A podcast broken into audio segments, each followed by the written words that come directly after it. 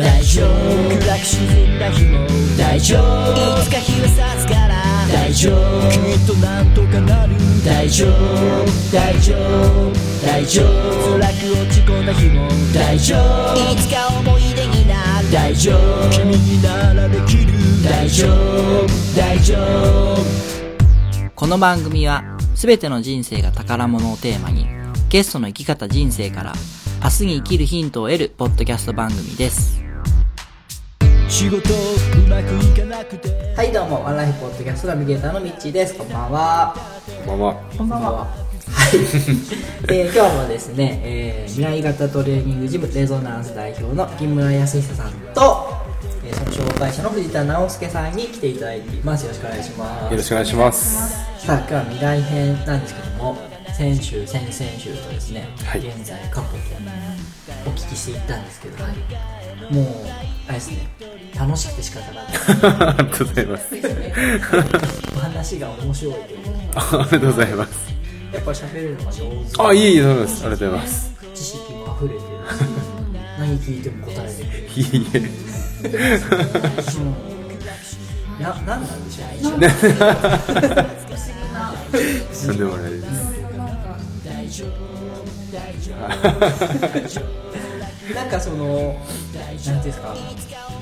異業種交流会とかそういうのとかあ、そうですね。今はちょっと忙しくて行けてないんですけど、起業1年目とか2年目の時は、ぱりちょこちょこ行かしてもらってましたね。はい。なんかそういうところですごい人気者になりそうな。いやーでも本当に鍛えていただいたっていう感じですね。その自分でやってることをそのうまく伝えられないというかそのどうしてもこう伝えたいっていうのが強すぎてまあなんかよくこう言われるというか、まあ、押し入れみたいになってしまったりもありましたしではい、なかなかこう一言でパンっていうのが、自分は何やっていうのがなかったのででそれやっぱりそういう回を重ねていってやっと最近ポンって出せれるようになったかなっていう感じですね、はいなんか自然な感じでそうですね。はうんじゃあ今逆に行くと？い。そうですね。あの多分いやいや あのフラットな自分でいけるかなっていうのは思いますね。は興味があったりはするんです。そうですね。すごい行きたいんですけど、やっぱりその営業時間の関係でここが夜9時までなので、どうしても9時までは席を外せないっていうので、本当は一つ会に入りたいって言ってるんですけど、まあ来年ぐらいからかなと。はい。時間でどうしても。はい。はい。お子さんがいらっしゃるんですはい。そうなんです。ちっちゃいお子さん、はいえっ、とおいくつでしたっけ？えっと今半年ですね。まだ生まれたばっかりはい、生まれたばっかりです。えお一人目ですはい、一人目です。可愛くて仕方ないです。今でもね僕最近思ったはい話がないんですけど、はい。半年一年の頃ってめっちゃ大変だなって思ったんですあー、うーん。2歳超えてからもっと大変だな そうですよね。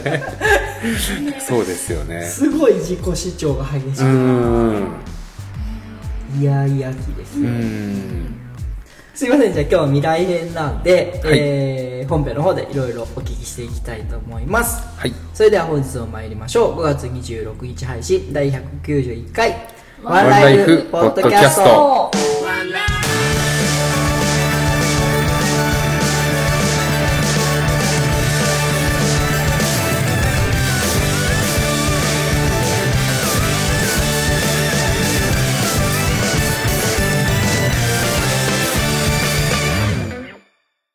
れではゲストコーナーです。改めまして本日のゲストは未来型トレーニングジムレゾナンス代表の木村康久さんです。よろしくお願いします。よろしくお願いします。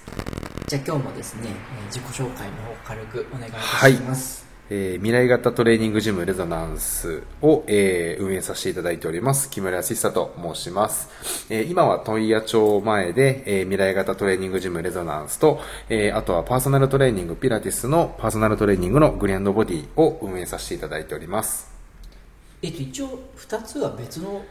そうですね。別の事業になります。はい。へ場所はもう全く同じなんですけども、はい。一応2つお店があるというくくりでやってます。ーこれレゾナンスってどういう意味なんあですか？これはですねあの共鳴っていう意味なんですけれども、はい、あのここからどんどんその健康に関することが共鳴して皆さんに響いていってほしいなっていうので、はい、思いを込めてつけました。もうじゃああれだな。ちょトレーニングジムっていうよりはもう本当に健康にあそうですね。されたはい。ジムなんですねはい。もう楽な運動で体が楽になるという。うん。はい。本当にもう未来型っていうのをそういった意味でつけたんですけどもうん。今までの概念ではないっていうところでつけました。なるほど。はい。その未来型っていうはい。ぐらいですから、はい。はい。この未来編にはうってつけのはい。そうですねおはい。話かと思うんですけども、はい。今後のその夢とか目標などをお聞かせいただきたいなと思ってまして、えー、ともう一番は僕がもう起業させてもらった時に、まあ、その前からあの思ってたのはもう岡山県の健康寿命ランキングを日本一にしたいっていうのをずーっともうそれを一貫して持ち続けて、えーやっているんですけれどもそれをまあ叶えるために、まあ、グリーンボディレゾナンスまた他の事業っていうのをやっていきたいなと思ってます、はい、ちなみに今何位なんですか？今32位ですね。低い。はい低いです。へえ毎年？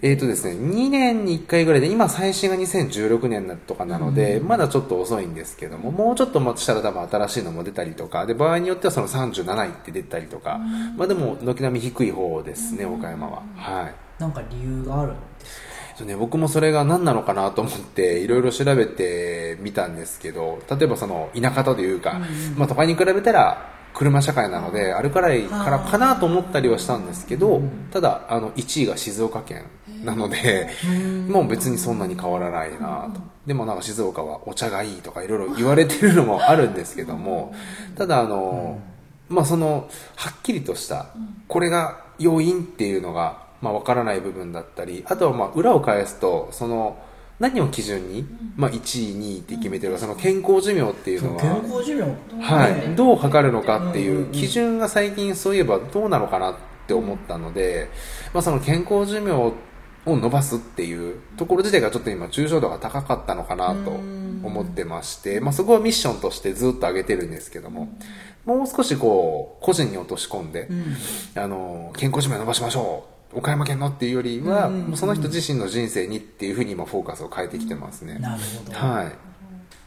でも結果的にそれが岡山県のそうですね。地位になるっていうのははい。ありそうですよね、はい。うーん。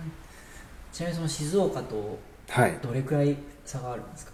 静岡が今1位で、えー、差っていうのはそのな内容ですかね。年齢差ああ、年齢差はそこまで大きくはないんですけど、その男女別で出てはい。るので、特に女性の方が確か、あ、男性ですかね、圧倒的に低かったですね。おそらく介護保険とかその辺も順位の要因には入っていると思うんですけども、確かにその岡山は多いっていうのは、あと、あの医療が進んでるっていうのも要因の一つではあるので、もしかしたらまあその辺も関係してるかなと思うと、ちょっとまあ順位もぼやっとしてしまう部分はあるんですけども、それはちょっとわからないですねはい。寿命とはまた違うもんなはい。なので、もう本当に、まあ、個人に絞った方がいいのかなっていうので、今は少し、こう、もう少し、まあ、細切れというか具現具現化をして、今、目標を立ててるところですね。はい。なるほどはい。もっとこう他に具体的な目標例えば1年はい。2年後とか、そうですね。やっぱりこのお店レゾナンスっていうジムを広げたいっていうのがすごくあってですね、グリアンドボディはもう今の規模、スケールで、うん。あの、自分の中で収めてやっていきたいんですけども、このレゾナンスに関してはもうどんどん広げていきたいっていうのがあります。もうこれが広がったら本当に岡山が変わるっていうふうに、うん。もう信じてやっているので、本当にその健康な人を増やせる、あの、悩みを解決できるっていう、スタジオとか、まあ、ジムになってるので、これをもう本当に広げていきたいというのを考えてます。今、まあ、ここの問屋町の前で、えーまあ、そこまで大きくない規模でさせてもらってるので、早くここを、まあ、満員というか、いろんな人に来ていただいて、でも、もっともっと増やしてほしいっていう、植えてもらえるぐらいまで大きくして、もっとこの、まあ、ブランドというか、うんあの、理論を広めていきたいなと思ってます。あじゃあもうパッと見は普通のジムと同じようなはい。感じに見えますけども理論とかはい。作りが全然違うものなんですそうですね。もう本当に理論が、岡山ではもううちが初というか、うちにしかない、もう唯一無二の理論になってるので、もう本当に脳を変えていくっていうジムになります、そん。の理論の元ってどこに理論のもとはですねこれはあの山奥ジムっていう、まあ、山奥体操っていう、うんえー実は体操があるんですけれどもその名の通り山奥先生が作られた、えーはい、体操なんですよ、はい。17年ぐらい前に香川でまあその山奥先生がジムをえー開かれたんですけれどもその山奥先生もずっと大学の時から、まあ、そういった、えー健康に関する勉強をされてたんですけどもある時まあ実体験の中でこう頑張るトレーニングじゃなくって、うん。楽にしたトレーニングの方が自分の競技の結果が出るっていうことに気づかれたんですね、でそれがなんでだろうって思った時にあこれは夜筋トレじゃないな。脳だなと。神経だなっていう。やっぱりそのね筋肉を例えば動かすもっと言うとこう、えー見たものを情報を入れるっていうのも全部神経なわけですね、そこからの発信。例えばこう歩く時の足裏とか硬い柔らかいとかも勝手に僕らは感じてるんですけども無意識の中で、そこだなっていうとこに行き着かれてその研究をずっとされてたんですね。でそれを病院だったりとか、まあ、地域で、えー広げていく中で本当に驚くような結果が、えー病院じゃ治らなかったのに、まあ、治るって言っちゃうと良くないんですけども体が良くなる。っていう方たちが本当に続出してそれをまああのずっとこう勉強された中で17年前に一つこう山奥体操っていうものを軸にしたジムを開かれてもう本当に今ではもうそこに何百人っていう方が来られてもう本当に体が良くなっていく。ここに来ないと体の調子が悪いって言われるようなえーもうジムになってるのでそこを元に僕も勉強させていただいて、えー今回このレゾナンスっていう名前で開きました、うーん。ということは普通の一般のジムだと筋肉を鍛えるはい。のが目的になってるけどそうですね。ここはその脳からの伝達力というかはい。神経を動かしやすいものにするとか、はい今まで使ってなかった部分を使いやすくするようなところそうですってねいうところを育つその鍛えるはい。ジムなんだ、はい。本当にこう筋肉っていうのも大事なんですけども、まあ、例えば重たい負荷をかけて筋肉を鍛えすぎると、その分のデメリットもやっぱり発生してしまうんですね、はいはいはい。例えばこう体が、えーまあ、疲れがたまるってよく筋トレの後は疲れるっていう,、うんうん。うんその疲れっていう正体が体の中でこう活性酸素っていううんうんうんうん。えーまあ物質があってそれが細胞を攻撃してしまったりとかすることで、まあ、免疫力が下がったりあとは血の流れが悪くなっちゃうんですね。巡りが悪くなってしまうっていうものでもちろん筋肉がつくっていうことはメリットはあるんですけどもであのそのメリデメリットの部分を補いながらやるには詰まりをなくしてあげればいい、うんうんうん動きを良くしてあげればいい。体本来の機能を存分に取り戻してあげればいいっていう理論でやっているのでじゃあ最初はまず神経道をつないであげる。そうすると勝手に体は動いてくれるので、うん。意図しなくっても歩き方が変わったり、うん。動作が変わるので本人の中で意識しなくっても良くなっていく。それによって必要な部分に筋肉もつきます。ねそうです。バランスが勝手に取れていきます。今ようやくわかりますね。はい。そうです。説明不足で。3週にわたって、はい。なるほどな、はい、それをもう未来型っていう風に名前を付けさせていただいたんですね。はあ。でそのなんでまあ未来型って付けたかっていうと単にこう真新しいっていうだけではなくって、まあ、これから2025年問題っていうのがもう近々に迫ってきてるんですね、まあ、あの医療費だったりとかもその社会保障がもう完全にパンクするあの70、段階のえー今の段階の方たちがもう全員後期高齢者あのになってくるっていうなってくるとです、まあ、日本の本当に今の財源だとパンクするっていうのが目に見えているので今の医療費の中でやってる、まあ、リハビリだったりとかもちろんそれは必要なんですけども急性期として。ただもうどう考えてももう補いきれない。っていうのは目に見えてる。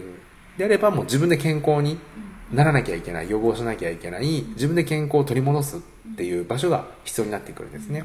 その時にじゃあ筋肉頑張ってつけようではなくってまずは今詰まっている部分、えー動かなくなってしまった忘れた動きを取り戻す。それがもうこの先未来必要なトレーニングだ。っていう理論のもとで未来型トレーニングジムっていうふうにつけさせていただきましたもう未来は明るくて仕方ない ありがとうございます。はい。そういう未来をい作りたやそれいなと。こそだから重たいものを動かすとかじゃないからはい。その年を取った人でも、はい。そうなんです。確今日私来た時うに、ん高齢の方も来られてました、来て動かして、はいより健康になれる、そうですね。頑張らなくっても、まあ、頑張らないから体が楽になるっていういやー。感じですね。もっと増やしてくださ頑張ります。い。何やってるるんですか？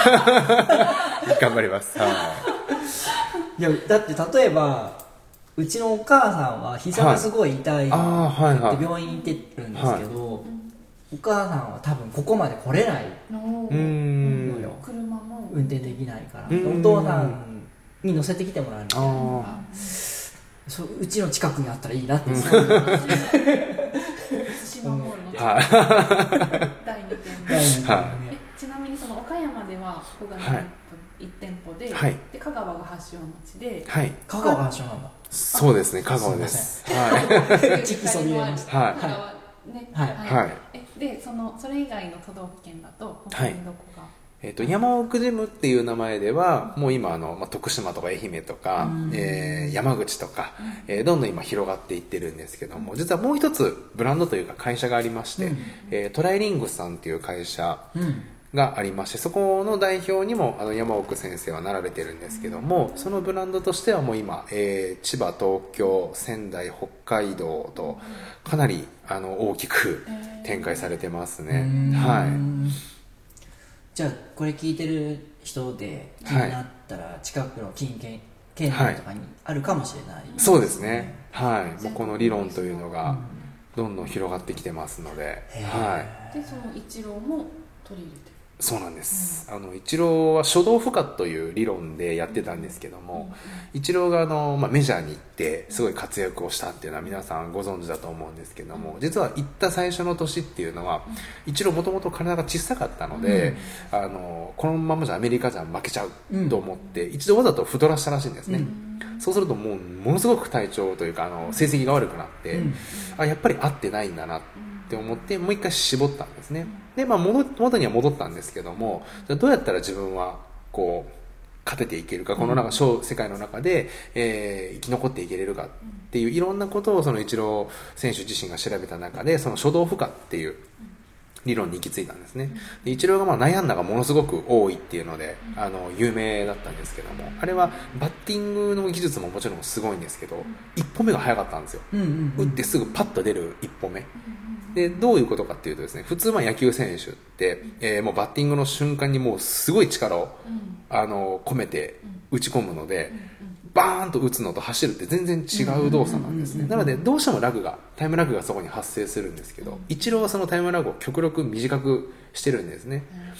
その最初のそのまあ初動負荷っていう理論がまたちょっと違うんですけども打つ瞬間にパッと刺激を入れたらもうすぐ一歩が出てるっていうその反射を早くしてるんですね。それがまあ初動負荷っていう理論にもなってて実はまあ似てる部分もあるんですけれどもイチローがそれをずっと、えーしてたんですね。それをメジャーに行って何年かしてか何行く前からですかねあのやってあこれだと。でもうマシンを一式買ってアメリカに持って行って、えー引退する前はですね試合会場にそのマシンを置いててですねゲーム中にもやってたというぐらいすごいこう有名になったんですけどもと理論はもうほぼ同じですね。はうん。いそれで一気に有名になったっていうのもあります。はい。もうじゃあこれからどんどん広がっていきますね。そうですね。もうスポーツだけではなくってむしろ本当にあの体に悩みを持たれてる高齢者の方とか。みん。なやったらいいですねそうですね。本当に。みんなやったらいいと思います。はい。みんなやるべきですね。はい。どんな人にでも効果が出ます。うん。はい。もう脳が変わるので。そうか一緒に来ればいいの俺が。はい。そうですね。はい。なるほどなるほど。はい。で一緒に帰る脳が変わるっていう本当にもう自分のプログラムが変わるので。はい。なんかちょっと話が違うかもしれないですけど、はい昔ね武井壮がうーん「いいとも」かなんかではいはい。やってて、目をつむってあの自分が垂直だと思うはい。高さに手を上げてくださいって言ってやって、で実際なんかそのやった人が全然90じゃなかったのよ。それを言っててはい。これぐらい自分の体のことをイメージ通り動かせないもんなんですっていう話をしていて、あなるほどなと思ったんですよ、でそれが今話がされてるのとこうつながって、要は脳脳がこうしろって言ってるのが多分90度じゃないのよ。うんうんうんねうん。なんだろうはい。これがちゃんとつながれば90度で動けるようになるってことですよね。それを鍛えるってことですよね、はいもうおっしゃる通りで人間にはこう感覚があのある、まあ、よく五感っては言われますよね、あの食感とか視覚、まあ、嗅覚とか、えーそういった感覚を研ぎ澄ましていくっていうのが、まあ、本来重要なポイントなんですけどもやっぱり今便利すぎる世の中で、うん。その感覚が鈍ってしまっているのでギャップがあるんですね、うんうんうん。それがもう今おっしゃっていただいた自分がまっすぐだと思ってるけどまっすぐじゃないとか、そこのギャップがある時点でその積み重ねが痛みとか不具合になってくるのでうん。その詰まりを取るっていうまさにもう本当にコントロールっていうところですね、それがすごいですね、い。やそうなんです。もうその山奥先生の理論が本当にすごくって僕ももう一目惚れでしたずっとピラティスでやってたんですけども、まあ、その時にやっぱもう一つ悩みがあったのが、まあ、自分がこう精一杯やっても1ヶ月に本当に120セッションとかもう1時間っていう時間でいただいてるので限界がどうしても出てくるので、まあ、自分のそのミッションに対しては、まあ、どうしてもこれだけじゃ無理だなというのがあってですね。じゃあまあそのトレーナーさんを教育して増やしていくのもありかなと思ったんですけどもっと簡単にあのできるものがあるんじゃないかなって思ってて去年山奥先生とご縁をいただいてで香川に行って体験した時にあもうこれ岡山でやるしかないと思ってもうそこからすぐバババッと進めました、はい、なので去年の出会いは何がご縁だったんですか、それもピラティスだったんですよ実は。僕がまあ岡山でピラティスをやってピラティスを広めたいっていう思いもあったので、えー僕がずっとやさせてもらってるピラティスの団体の、えー代表の方を岡山に呼んでセミナーをしていただいてたんですね。でその前の日の懇親会を、えーさせてもらうってなった時にその山奥先生が、えーそのピラティスの団体の代表の方と、まあ、同じ会社をされてたのでで岡山にその先生来るなら僕も行きますって来られてそこで初めましてだったのでまだ1年経ってないですね。去年の6月に僕も初めてお会いしたのでそこからもうポンポンポンっていう感じでした。はい。この機械がすごいんですか？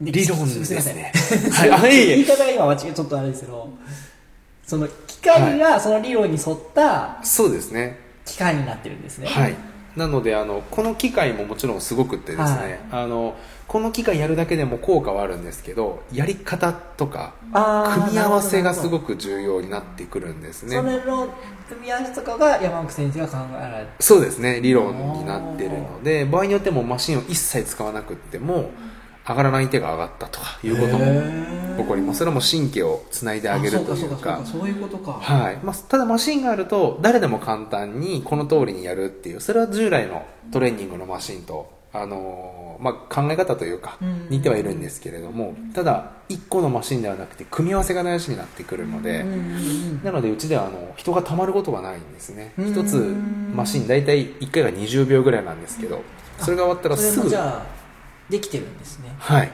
ですぐ次に行かれるのでもううん並ぶっていうことがないんですね。20秒待ったらすぐ次の番が来るっていう形になるので。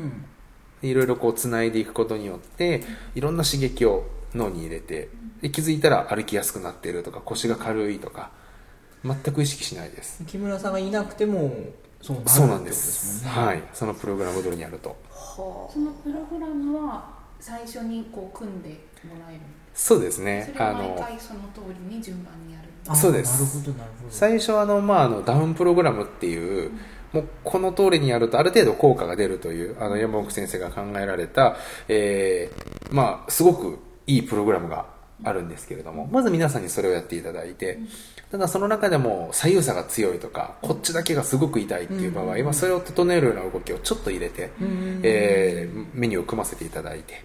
でその中で、えー例えばちょっと今日寝違えちゃったとか、あの昨日歩きすぎてここが痛いっていう場合あじゃあこれやりましょうってポンと入れるとあ動きが良くなった。楽になった。っっていう風に変わってくるので、まあ、僕があのいない時でもトレーナーさんはあのいてくださるのでその方に相談いただいたり僕がもちろんいる時には僕に声かけてもらったりして少しメニュー入れたりとかっていうこともできます、この前来た時に教えてもらって衝撃だったのが花粉症にも効果があるんだ。はい、実はあの内臓すらも実はこの動きは整えることができまして、えー例えば昨日食べ過ぎて胃がムカムカするっていう時にこれとこれを組み合わせてやった後にあれ？なくなった？っていうのとかあと花粉症で鼻が詰まってるっていう時にじゃあこれとこれやってっていうふうにやったらあれ？鼻が通ったっていうふうに。全てそれも脳の信号なので詰まってるところを取ってあげるとその反応が収まるっていうのが起こるのですごくあの僕もまだまだあの深掘りできてないんですけどもすごい理論なんですね、はい。え。これをもう本当に広めていきたいっていうのが今一番あります。これが広まるともうもっと本当に健康な人が増えるのでそれが今一番の目標ですね。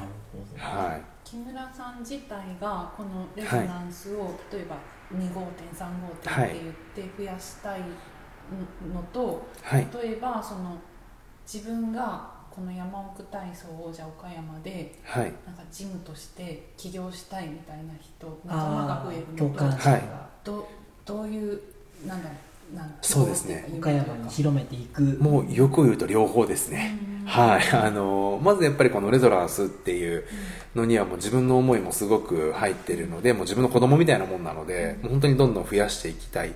ただやっぱりその増やした分あのそこを運営してもらうっていうのは一人じゃとても無理なので、やっぱり大事な仲間が必要になってくるので、まあ、その人がレゾナンスとしてやりたいって言ってもらえるかいや自分で旗揚げしたい。でどっちにしてもまあ仲間は仲間なので、なので一緒にやりましょうねっていう。あの決して取り合いのものではないのでもういいものはやっぱり広がるべきだと思ってますし、だったら名前は何でもいいと思ってますし逆に僕がこのレゾナンスっていうのに固縮してあの独り占めしようとした瞬間に多分自分のミッションとずれちゃうのでそこはまた違うのかなと。ただまあ自分の子供なんで可愛いっていうのもあって広めたいなっていうまあ欲もあります。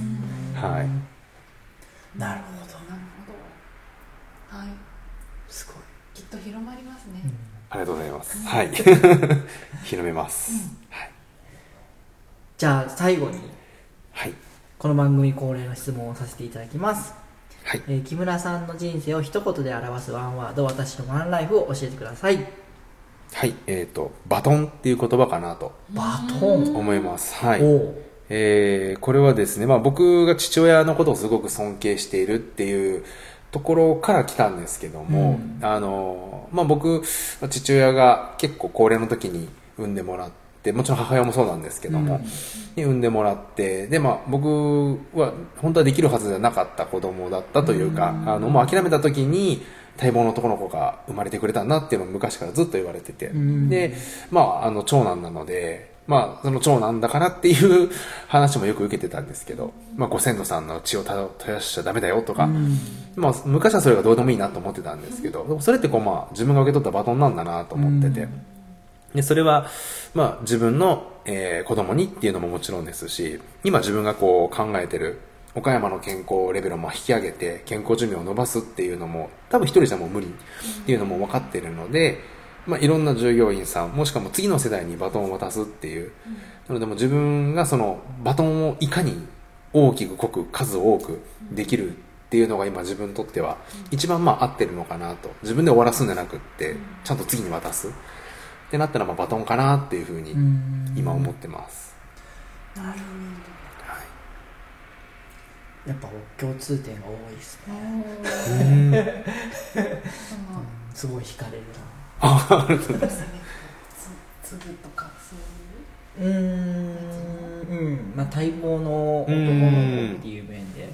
うん。うちもやっぱ自営業でじいちゃんからつながってるお店なんで生まれた瞬間から後継ぎってずっと言われてきたんですよ、はいはいはいそれが一時期すごい嫌な時期もすごいあったんですけど、改めて後を継ごうって思った時にやっぱそのなくすのはもったいないなとか、うん続けていきたいなって思いがあって今やってるんで、なんかあすごいなと思ってありがとうございます。共感共鳴し共鳴し ありがとうございます。ありがとうございます。レゾナンスしてしまいましたありがとうございます。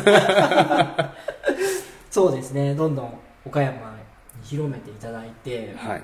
ぜひねねうちの近くにあ、はい、ありがとうございます。はい。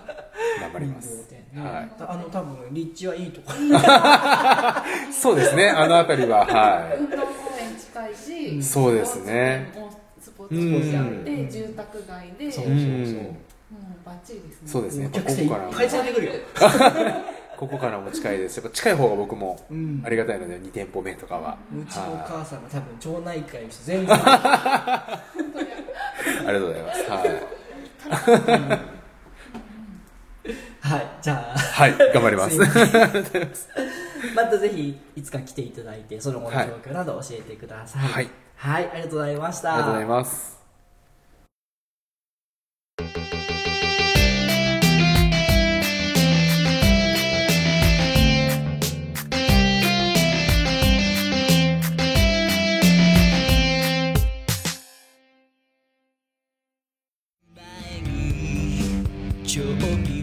渋みや濁りとなる欠点豆や茶粉と呼ばれる薄皮は機械では選別しきれません。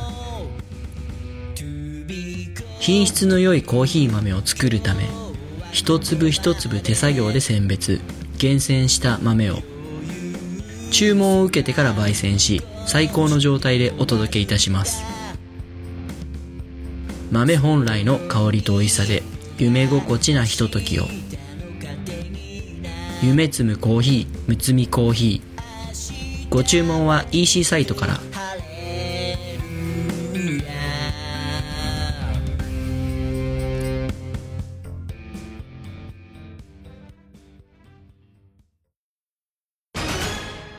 問題です。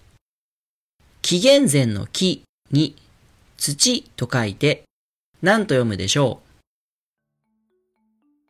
第2問。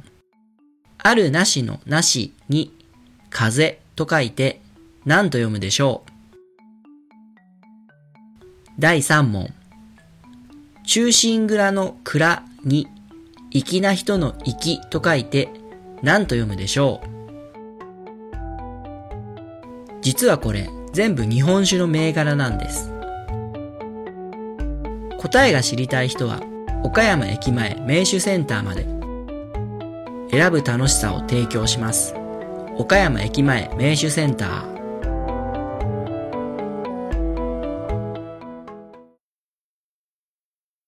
おお溢れそうなこの想いを君の胸へと届け。はいエンディングです。お疲れ様でした。お疲れ様でした。ちょっと最後なので皆さんに感想などいただけたらと思うんですけど。はい、あのもう本当に取材というかあのこういった機会をいただいてありがとうございました。あのすごくまあ楽しかったっていう一言なんですけども自分がアウトプットすることでよりまあまた自分に返ってくるというか自分の中でこう整理されたなっていうのがあるのでもうすごいこういった機会いただいてありがたかったなと思います。いや私が楽しかったですありがとうございますそんなに人の、ね、話を聞いて面白い。なあでも過去ゲストの人に失礼なのあまりなんかもうねどんどん聞きたくなるあありがとうございます。興味がどんどん湧く。うん。ありがとうございます。なんか新しいことされてるのもそうですし。はい。もう体っていうね、はい。僕の持ってるもの。うんそうですね。全員が持ってるものに対して、こう突き詰めていってるところがはすごいいいなと思って。いありがとうございますちょっとねこの番組のリスナー数がまだそんなに多くないので、はい。あまりこう宣伝効果にならないかもしれないですけどできるだけ広めていきたいなと思いますありがとうございます。は聞い。た人で何人そうですね。一人で二はい人でも来ていただけるはい、はい、ありがとうございます。といいなと思うのではい。じゃあ今日はありがとうとうございますありがとうございましたありがとうございました。はい、すいません。じゃあ、最後に僕からの宣伝ですが、えー6月1日、テルボンの日というのがありまして、えーイベントというか、まあ、企画を考えております。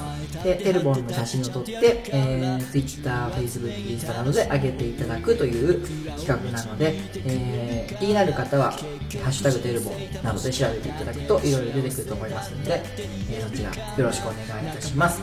それと、ゲストさんのイベント告知宣伝があればよろしくお願いしはい。ありがとうございます。えっ、と、1点、えっ、と、イベントなんですけれども、えっ、と、6月の8日の、えー夜19時30分から、えっ、と、ここレゾナンスで読書会というのをさせていただく予定です。えー好きな本を持ち寄って、えー紹介するというゆるい会ですので、ぜひ皆さんお越しください。はい。はい。申し込みなどはホあ、はい、ホームページの方から、はい、お願いいたします。はい気になりますね読書はい。本好きっていう話もされてましたもんねはい。はいえー、のすけちゃんはないですねはい、次回の配信は6月2日日曜日を予定しております来週は新しいゲストをお迎えしていろいろお伺いしていきますお送りしましたのは私ニッチーと本日のゲストの木村康久と、でした。それではまた来週までごきげんよう。ありがとうございますありがとうございました。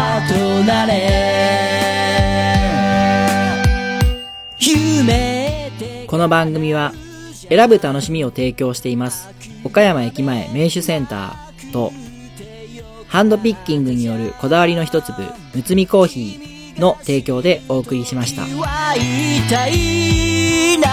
を思って何を感じて